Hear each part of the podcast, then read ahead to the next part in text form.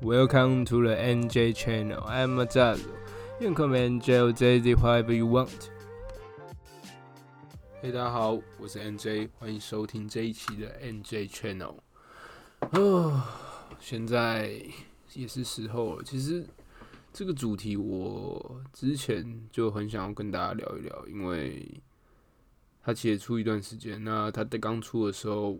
我其实就很关注，然后我一直好奇为什么台湾都没报道。那现在终于来了，Chat GPT，OK，划时代的 AI 真的是非常非常厉害。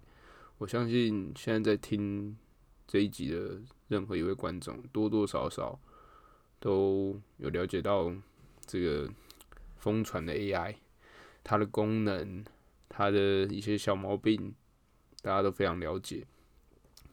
但就是网络上一直有一些声音会说，哦，工作要被取代了，因为，嗯，在写 Python 的时候，其实你真的是只要问对问题，它可以给你写出一个还不错的 code。基本上写 code 的时候，它的失误是很少的。但是，哎，我觉得我这一节主题会叫 Cheat GPT，你知道吗？因为它真的。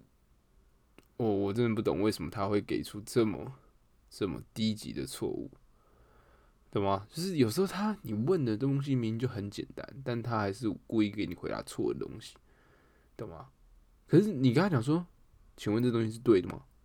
他就会跟你说哦，抱歉，答案其实是怎样。有时候年代会写错，然后有时候加一点乘除会写错。我操，老哥，你他妈是计算机，你会错这么基本的东西？而且重点是他还可以。马上给你一个正确，代表他其实从一开始他的数据库里面他就有正确，但他故意跟你说一个错的，懂吗？也许他就是他试着是模仿人吧，我觉得其实我也不是说什么他是很邪恶的那种 AI 要骗人类要干嘛的，其实一开始我有啦，我是觉得说他给我错误答案是因为他觉得我问的问题比较笨，你知道吗？所以他就觉得说，跟这种爬呆爬呆的，不用回答，不用太认真回答他。但是事实好像相反，就是很多人都遇到这方面的状况。那我觉得这是很有可能是人的表现，你知道吗？当一个很聪明的人，他知识量非常广泛，他的脑容量的数据库非常多的时候，其实他其实他还是有可能会说出一些低级的错误。懂吗？就是即便你跟我讲一个历史学家好，他跟你讲某一个事件，他搞不好的日期年代会写会讲错，他可能会记错，所以这都是很正常的事情。所以我觉得整个这个 Chat GPT 它可能只是在模仿人们，就是你知道数据多的时候他会出错的一件事情。他也许他很喜欢我们人类，你知道吗？也许他就像是那个 Iron Man 里面的那个贾维斯一样，他。喜欢人类，它是一个友善的 AI，懂吗？OK，好，反正他就是他故意讲错了这件事情，我觉得是他在学习如何更像人类。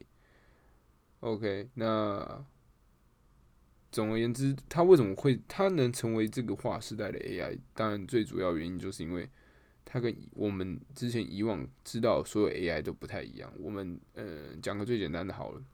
Siri 就是基本上说拿苹果系列产品的人，没有人会知道这个语音小帮手，它可以帮你在，因为你知道，因为我很喜欢用 Siri，所以其实我很常在请 Siri 帮我做很多事情，包含帮我记我明天要做什么事情，或是帮我设闹钟，这两件事情应该是我最常在使用 Siri 的部分。那比如说我在洗澡的时候，我也会叫他帮我卡歌啊，干嘛的，类似这种事情。那可是 Siri 或是你知道 Google 这种搜寻引擎，他们懂吗？他们是不一样性质的东西，但是他们都有一个很大问题，就是他们能给你问问题的时候，你除了做指令外，你还有一个问题是，你还有一个方法是你要问他们问题。那你问他们问题的时候，他们给你的是选项，你去选择适合你的答案，懂吗？比如说，请问台北有什么好吃的餐厅？他们可以可以列举很多。网络上搜寻结果，但是今天 Chat GPT 不一样，它就像一个人，懂吗？它可以跟你说出不是他的想法，而是他数据然后统统统整出了一个资料，懂吗？作为人而言，我们也是，我们不会跟你说，哦，爱美食分享了这篇贴文，全台五十呃，全台北五十家知名餐点、约会旅游好去处之类的，他们不会这样讲，懂吗？就是我们会跟你说，哦，我吃我之前去吃那家牛肉面，它我觉得还不错之类的，或是哦来台北，我觉得你可以去试试看小笼包之类的这种事情，那。我的 ChatGPT 就做到，它跟其他搜索引擎的差别就在这边。当可是这这这这里这里有一个很大的问题，就是以前我们有选择，假设我们之后所有事情都是靠着这种 AI 来帮我们做任何事情，那其实我们选择权是我们就丧失了选择权。那人为什么会那么好？跟我上集讲那些就是支线故事这些岔路。是因为我们不断的在做选择，我们不断的在学习怎么做出好的选择，懂吗？虽然 Google 他们搜索引擎已经帮我们基本上就是选到说是，你知道这个多选题你怎么选都不会选错了，但是，对吗？就起码他也是个选择，他不会选错，但是适不适合你自己也许不一定。OK，那可是 ChatGPT 它是给你一个。类似比较像是建议，比较像是一个随身，真的真的是一个随身的助理，他会给你说你要去怎么做，你要吃什么，然后给一个很明确的一个方向，而不是出一个选择题让你去去去做选择。但是当然，你们可能会有人说，哦，他可以举很多个啊，比如说你可以吃牛肉面，你可以吃小笼包，懂吗？可是这个其实还是是一个固化的，它不是真正的选择。这有点像是台湾大部分人为什么会选择去升学？明明就是十二年国教，可是还是有人继续往上升，还是还是大部分人还是会读完高中国中啊？那为什么？就是因为这其实不是一个真正的选择，它只是因为这就是必须得去做，这是一个假的选择题，它甚至不算是非题，它就是。只能去做这样子，那大部分没被做的人就会，很大部分的人会被社会淘汰。当然，你可以跟我讲一百个没有读国中的人，他们之后创业怎样多成功之类的，但是其他还有上万个是没有成功的。但我当然知道说，其实没读国中现在的人应该是没有到三万个啦，因为台湾的你知道这种识字率还是蛮高的，所以应该大部分人还是有念。念到国中毕业，那不管怎样，嗯，我觉得 Chat GPT 它会渐渐让人真的变得越来越懒惰，他不会去思考。这也是我之前我常常在讲说，我很喜欢玩速读嘛。那我觉得这是一个很重要的事情，因为我觉得我在玩速读的时候，它可以帮助我思考。那当我有时候速度变慢了，就嗯，就是差很多，可能差将近一倍的时间的时候，我那时候我都会觉得说靠。这真的是不是变笨了，懂吗？所以我会，当我时间越来越长的时候，我会花更多时间去玩速度，就让我找回那个状态，让我可以赶快就是去思考。因为其实其实会有玩速读，应该都知道，就是速读很多时候都是在想两步以后的事情，懂吗？一开始你可以解出很多个，没错，是是，你可以一眼就看出来。某些数字要填哪里？可是很多后面数字的时候，你是必须考量到两步以后的事情，对。所以我觉得，而且它又不是一个需要跟人家对对拼，像象棋这种一定要有对手的，懂吗？即便是电脑，但是我的速度是更快、更适合我吧？我觉得。那 ChatGPT 在让人家渐渐丧失。选择的机会，那人之后变怎样？是不是变更更聪明啊？其实我觉得，其实我觉得很难。我觉得真的很难。我觉得我们会变得越来越固化，我们的思想思维，很多事情，我们现在觉得说哦，就是这样，懂吗？就是你会觉得这已经是常识，懂吗？即便其实他可能搞不好出现一个很大的道德上的失误，或是不知道二十年前来。大家觉得这是一个问题的地方，但是很多事情会冲击我们的认知，那我们就会觉得哦，OK，懂吗？就跟现在可能那些短影片拍那些疯狂影片的人而言，也是一样。他们渐渐的在冲击我们下一代的认知，就觉得说：“哦，舔马桶边缘没有什么不好啦，又还好，这只是很酷哦，不是每天舔，干嘛的，懂吗？”就是 你们的一些，哎，不说你们，就是说大家的一些标准会变放的越来越低，这件事情是很恐怖的事情，懂吗？那我觉得这个 AI 可能会让我们。去加剧这个标准，会扩大标准下降的速度，这件事情非常可怕。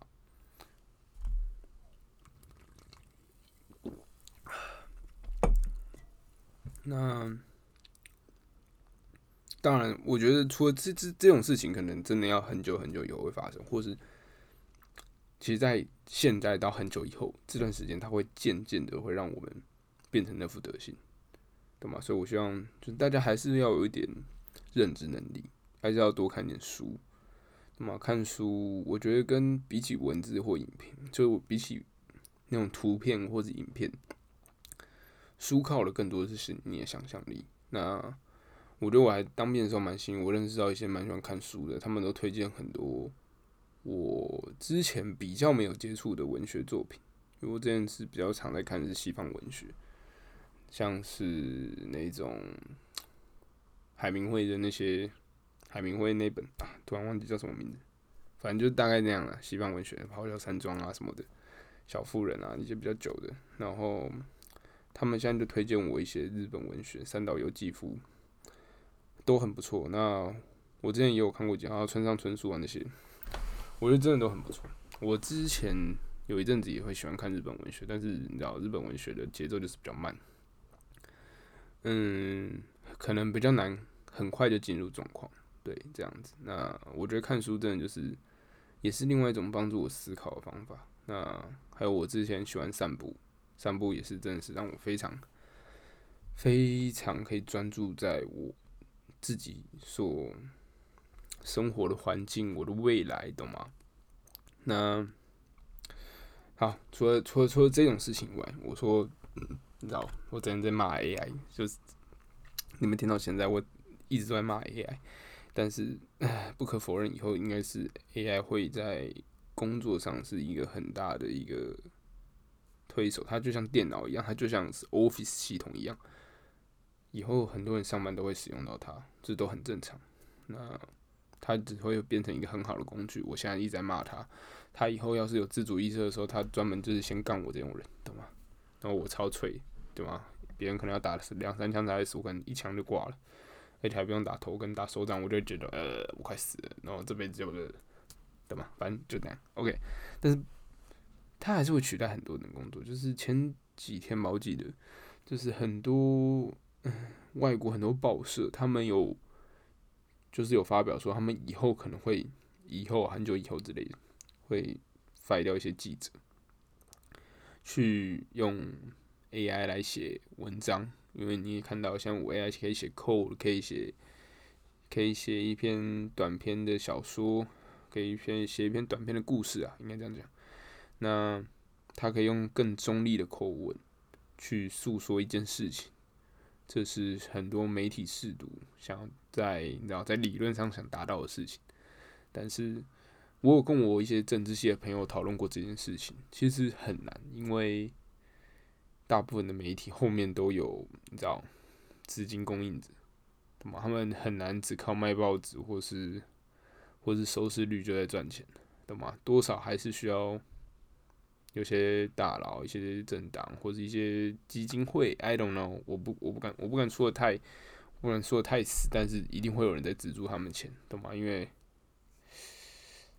你知道，企业就是这样维护的，所以，嗯，当有人说他要用 AI 来写他们的报道的时候，其实他们股价是瞬间上涨，原因是因为投资人知道这是一个很创新的举动，那他们可能也有点想助长这个氛围吧，让其他散户知道说，哦，哦，我们投资机构认为 AI 的发展是很、很、很正向的。就是发展空间很大，但其实真的能发挥上，其实我是觉得还是有条件啊，因为 AI 其实所有包含你说股票也好，或是这种记者这次那种工作上的问题也好，AI 都有一个很大的问题是它的资讯并不能最及时的更新，所以才会股票才会有那么多人被断头。当你是被断头的时候，你被套牢就算了，你被断头。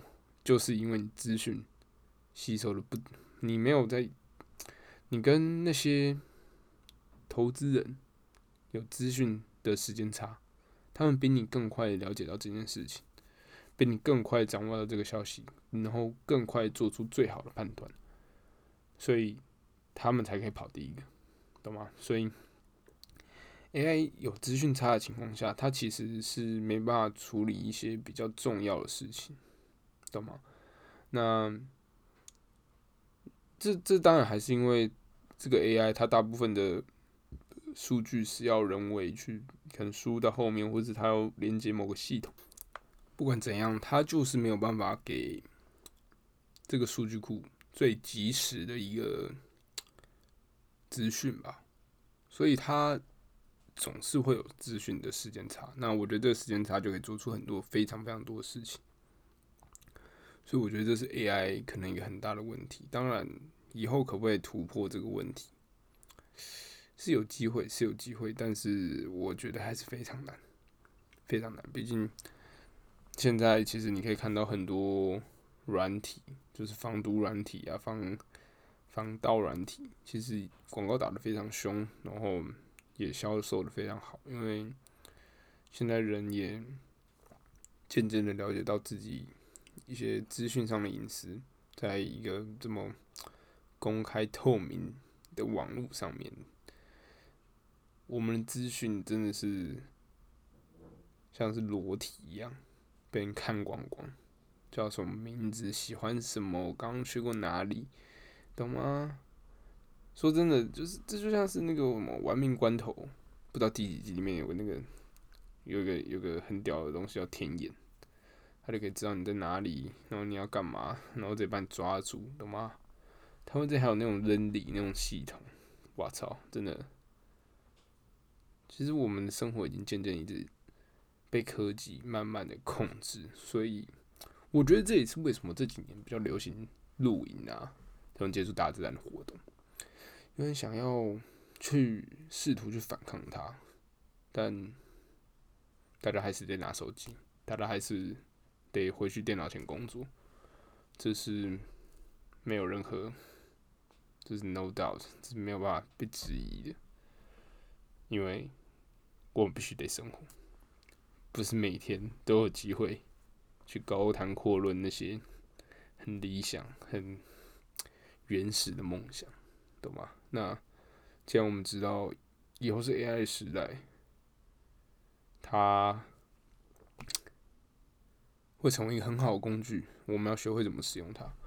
那我觉得使用 AI 最重要的技巧，就是学会如何问问题，非常重要。我是 NJ，我们下期不见，拜拜。